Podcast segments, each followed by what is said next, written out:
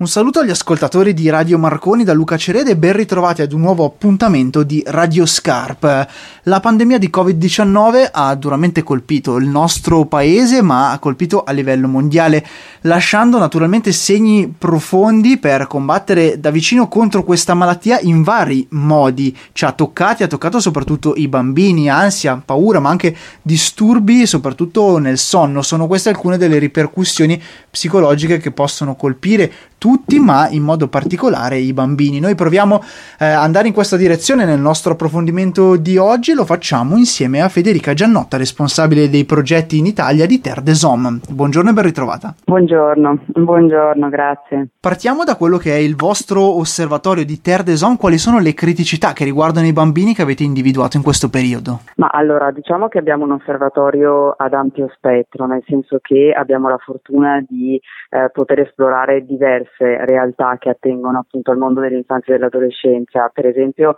abbiamo visto e sentito con, con, attraverso le raccolte di dati che abbiamo fatto recentemente quello che pensano per esempio i ragazzi adolescenti di questo lockdown, di questa chiusura eh, e la maggior parte di loro ha delle forti perplessità eh, soprattutto con riferimento alla riapertura, molto timore di aver perso come dire molta, molta strada, paura che eh, le valutazioni per esempio a scuola dei professori non saranno saranno eh, come dire, rispondenti a quelle che erano le loro, le loro così, attese, hanno il timore di rimanere indietro, hanno in qualche modo anche eh, il timore che questa metodica no, della, della, della, didattica online non sia assolutamente qualcosa che risponde alle loro, alle loro necessità e quindi lì esprimono come dire, un filone di, di timore rispetto a questo, a questo così, percorso. Poi abbiamo invece tutto lo spaccato per esempio delle famiglie eh, migranti con i bambini con le quali stiamo lavorando lavorando in Sicilia che hanno subito due volte, come dura, dire, la forzatura di questo lockdown perché da un disorientamento generale che poteva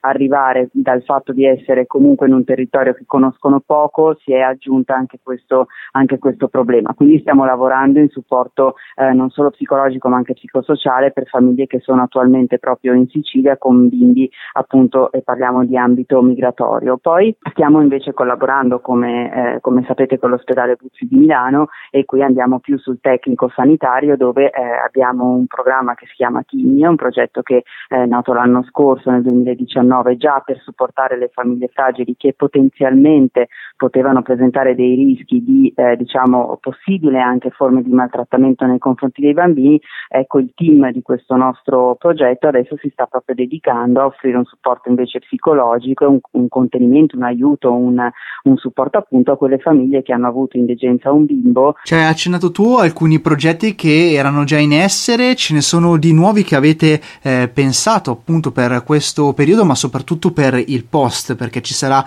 da ricostruire non solo con i bambini, ma anche per i bambini. E ti chiedo anche in un dibattito pubblico che ha visto parlare di ragazzi soltanto come ehm, studenti, da dove bisogna ripartire per prendersi cura con attenzione dell'infanzia post pandemia a 360 gradi, quindi non soltanto con il loro diritto allo studio, ma anche facendo presente tutti gli altri diritti che fanno parte dell'infanzia dei nostri ragazzi. Beh, allora, guarda, partendo dai progetti, come ti dicevo, in aggiunta a questo del, del team dell'ospedale Buzzi, stiamo proprio predisponendo anche un intervento per il periodo estivo per venire incontro alle famiglie che hanno bambini più piccolini e che e per il post-Covid e per il ritorno parziale al lavoro e per chi non ha più lavoro, quindi ha perso il lavoro e ha comunque il bisogno anche di eh, avere un sostegno di qualcuno che possa eh, tenere il, il, bimbo per qualche ora al giorno, stiamo proprio cercando di eh, pianificare un intervento per i mesi estivi di supporto. Questa è un po' un'esigenza che il Comune di Milano